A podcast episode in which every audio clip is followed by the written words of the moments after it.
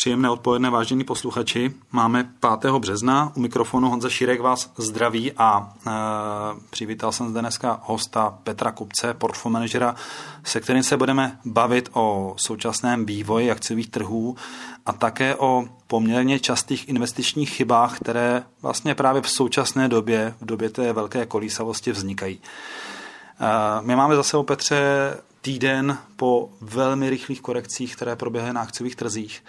A já se chci zeptat vlastně, jak aktuálně ty se na ten vývoj díváš, jak to víš z tvého pohledu jako správce, portfolio manažera, člověk, který spravuje 30 miliard ve svých fondech. Jak ty to vnímáš?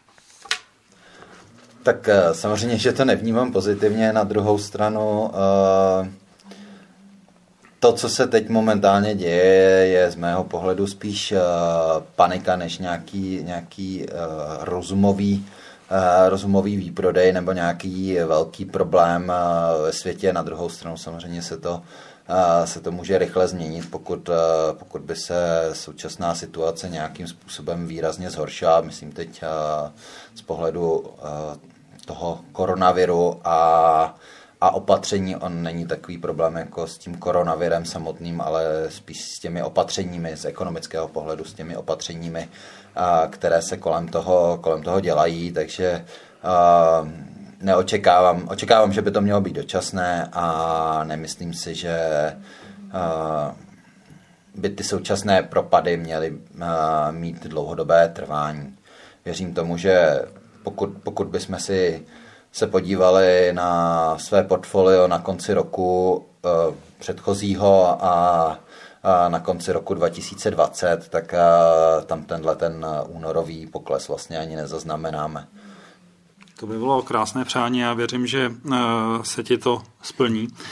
Pojďme teď konce podívat na vlastně ten současný vývoj trošku z jiného pohledu a to je právě mm, z toho upozornit na ty velmi časté investiční chyby, které vznikají zejména právě při té kolísavosti.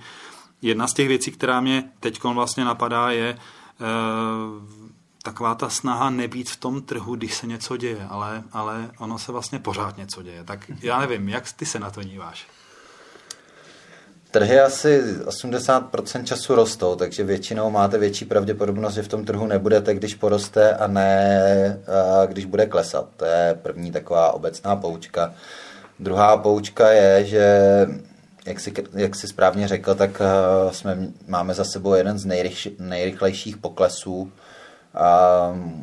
v historii, nebo korekcí v historii. A většinou v momentě, kdy to ten klient zaznamená, tak už uh, jsme na konci, nebo velká část toho poklesu už je za námi. A uh, naopak, naopak ty trhy mají tendenci často velkou část těch, uh, těch poklesů relativně rychle vrátit. Viděli jsme, že po tom minulém týdnu, kdy akcie spadly, já nevím, téměř o 15%, tak třeba v pondělí v jeden den zase o 5% zrostly. Takže takže ono uh, samozřejmě uh, nebýt tam znamená sice možná nezažít nějaké ztráty, ale většinou taky nestihnout se vrátit v momentě, kdy ty trhy uh, nabírají nějaké zisky zpátky. Takže většinou, většinou se historické zkušenosti říkají, že většinou se ty lidi vrátí výše, než kde, kde to prodávali. Můžeme vlastně poznamenat, že ty už máš víc než 20 leté zkušenosti s investováním, takže už si nějaké poklesy zažil. A tady ta korekce, která teď probíhá, eh, ono je nutno podotnout, že ty korekce obecně probíhají pravidelně, že to není nic, co by nás mělo vylekat.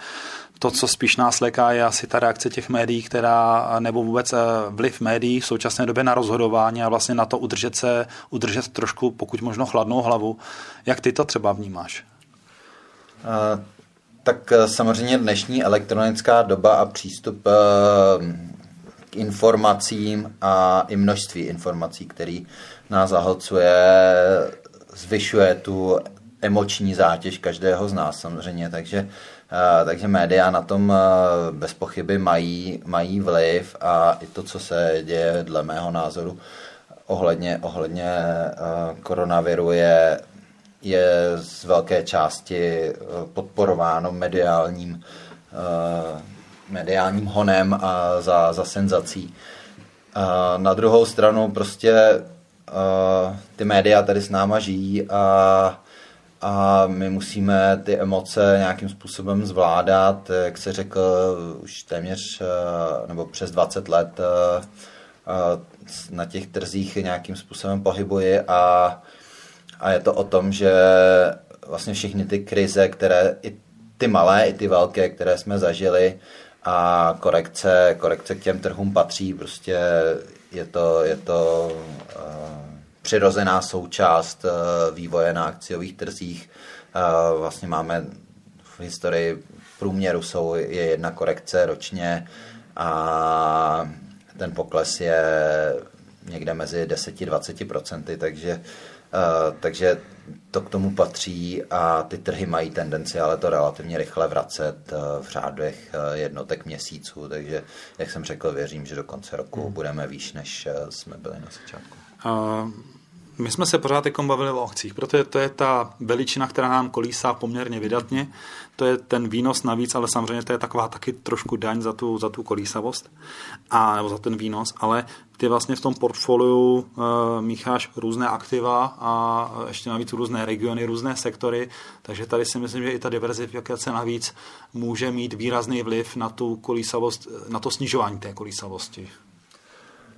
Tak na jednu stranu je to samozřejmě snižování kolísavosti, diverzifikace je základní stavební kámen všech, všeho investování. Samozřejmě, že můžete trefit eh, jednu, dvě, tři investice, řekněme akcie, eh, které prostě vydělají stovky procent eh, v nějakém časovém horizontu a, a budete šťastní a bohatí. Na druhou stranu můžete trefit jednu, dvě, tři akcie, které Eh, prostě zbankrotují, anebo nezbankrotují, ale ztratí většinu své hodnoty a ty peníze už nikdy neuvidíte. Takže uh, diverzifikace je základ, je to o tom, že pokud koupíte opravdu nějaký balík investic, který, eh, který nějakým způsobem společně, společně funguje, tak pravděpodobnost, že v tom investičním horizontu budete mít slušné výsledky toho portfolia a nepřijdete o, o své peníze, tak eh, je velmi vysoká. Takže diversifikace z mého pohledu eh, je, je základem každého hmm. portfolia a samozřejmě, jak si řekl, tak eh, to, že vlastně kombinujeme tu méně rizikovou složku dluhopisovou, která třeba i v těch propadech naopak více roste, akciových propadech tedy, a spolu se s tou akciovou složkou, která zase dlouhodobě přináší ten, ten vyšší výnos, ale samozřejmě i nějaké to riziko, tak hmm. je z pohledu, z pohledu vytváření portfolia základ. Hmm. My jsme se tady bavili vlastně o tom, že ty spravuješ takzvané fondy fondů a když bychom se pak podívali do, té, do toho detailu, tak tam můžeme najít cca 3,5 tisíce akcí a dluhopisů, což si myslím, že diverzifikace je dostatečná. Ale když půjdeme ještě nad rámec toho tvého fondu, tak vlastně s klienty stavíme portfolia, kde jsou jak ty dluhopisové, tak i ty akciové investice, nebo ty smíšené fondy, nebo ty zajištěné. Takže se i snažíme z těchto eh, vlastně střípků stavět další mozaiku, eh, nebo z těch puclík, když to řeknu, aby ty střípky, aby to neznělo špatně, tak vlastně snažíme se skutečně postavit tu mozaiku, která nám pomůže jednak zachovat, eh, mít rezervy, které nám můžou využít v době poklesu, když budeme potřebovat prostředky, ale zároveň využít i plně ten akciový potenciál. Eh, ještě jedna věc mi napadá vlastně v tom investování, ty eh, to rozhodování nemáš jenom na sobě. Ty máš kolem sebe skupinu lidí, se kterými tyto věci řídíš poměrně, řešíš poměrně pravidelně, že ano? Je to tak, tak kromě týmu portfolio manažerů, s kterými se samozřejmě eh, mnohokrát denně o situaci na trzích bavíme, a to nejenom ve výprodejích samozřejmě, eh, kdykoliv eh, v průběhu roku, tak jsou s námi spolupracují další tým analytiků, kteří, kteří hlouběji vlastně všechny ty investice analyzují.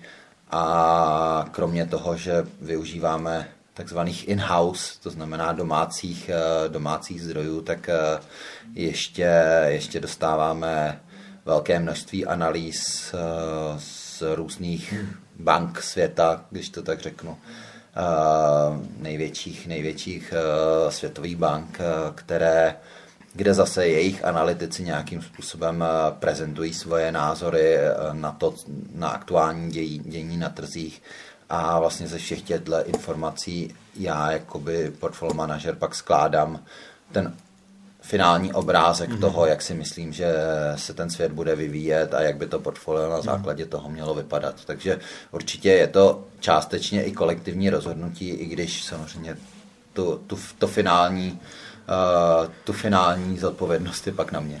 Eh, já právě proč jsem to zmiňoval, protože eh, co se velmi často může stát našim klientům, že na to rozhodování budou sami. Mm-hmm. A tady v tomto případě samozřejmě pak hrozí to riziko, když ještě tam tomu přijde další investiční chyba a to je přílišné sledování svého portfolia. Čím hůř eh, ten vývoj je, tím častěji se na to budu dívat, tak tím tam vlastně graduje ta nervozita. A tady v tomto případě opravdu doporučuji, aby na to ten člověk sám nebyl, aby měl buď svého bankéře, anebo prostě kolegy, se kterými se o tom může pobavit, protože pak to, pak to v tom investování skutečně pomáhá nedělat chyby. A tím se právě dostávám na tu poslední část, protože je přece jenom taková snaha, že když člověk má, když by člověk měl dobře investovat, tak by tím pádem vlastně neměl vůbec dělat chyby, ale myslím, že tohle uvažování není úplně správný. Tak uh, já asi bych uh, v první řadě řekl, co je chyba. Ano, um, z mýho pohledu to, že člověk eh, přijme s odstupem času eh, špatné nebo neví, nevýnosné investiční rozhodnutí eh, není chyba. Je to obecně přístup k životu o tom, že nejsme neomylní, asi, asi v žádném případě a není to jenom v investování, samozřejmě i, i v běžném, běžném životě a je to o tom eh, nějakým způsobem eh, dělat to nejlepší rozhodnutí za daných podmínek a informací a to, že to rozhodnutí v nějakém časovém horizontu nepřinese kýžený výsledek, nepovažuji za chybu. Je samozřejmě dobré se na to podívat, proč se tak stalo, jestli náhodou není to původní rozhodnutí čas, jestli není čas to původní rozhodnutí přehodnotit, mm-hmm. uh, přiznat si, že prostě informace jsou nové, přišly nové informace, které třeba to původní rozhodnutí nějakým způsobem uh, upravují, ale není to o tom, že bych se bál udělat chybu, protože jak říkám, není to, není to chyba. Chyba by byla, kdybych eh, ty peníze zpronevěřil nebo nějakým způsobem eh, v běžném životě šel, šel vykrást banku, tak to považuji za chybu nebo za nějaký umyslný čin, ale, eh, ale pokud se člověk chová se svým nejlepším vědomím a svědomím na základě daných informací, tak je to pouze o tom že prostě nemůže všechno vycházet, uh, asi nikomu z vás nikdy hmm. uh, v životě všechno nevyšlo a je to o tom se na ty věci podívat, poučit se z nich, uh, případně nějakým způsobem upravit ty rozhodnutí, které jsme udělali, tak aby do budoucna nám, nám pomáhali a to jak v životě, tak v investování. To je přesný, protože právě to, že člověk se může, když já myslím i osobně, když se člověk spokojí s tím, že tu chybu může udělat, že je dobré si tu chybu umět přiznat a poučit se z ní, tak to je také vlastně do toho investičního světa obrovsky důležitá vlastnost. Poslední otázka na závěr, Petře. Jak by si ty teď aktuálně třeba investoval? Uh, jak jsem řekl, tam uh, to, co se teď děje, je hodně emo, emoční nebo emočně uh, nějakým způsobem uh, tažené. Uh, takže nelze úplně říct, že máme všechno za sebou. Samozřejmě nikdo neví, jak se, jak se uh, situace s virem bude, bude vyvíjet, takže um, ty trhy o nějaký, o nějaký kousek uh, poklesly, takže určitě začít, začít na ty trhy vstupovat je dobrý nápad. Na druhou stranu vrhnout se tam po hlavě teďka, protože to pokleslo o, o 10-15%, nemusí být úplně ta nejlepší strategie, protože to klidně o dalších 10%, eh, pokud by se eh, ta situace nějakým způsobem zhoršovala, tak to klidně o dalších 10% poklesnout může. Takže eh, já bych navrhoval teďka momentálně začít, začít vstupovat nebo obecně ty investice rozkládat, investovat spíše pravidelně, tak aby kdyby ty trhy klesaly dál, tak aby člověk využil těmi dalšími investicemi ty lepší vstupní podmínky A pokud by to mělo odsud už jenom růst, tak uh, nelitovat toho, že tam člověk není. Takže si prostě už mít něco nakoupeno a postupně přiku, přikupovat uh, a vydělávat na tom, že už to jenom poroste. Takže být prostě součástí toho trhu a nebát se toho. Mm-hmm. Petře, děkuji ti moc za tvůj čas a za, hm, myslím si, že příjemný nadhled nad to aktuální dění. Já přeju posluchačům pevné nervy a budu se těšit eh, při dalších podcastech naslyšenou. Děkuji za pozornost a přeju hodně úspěchů životních.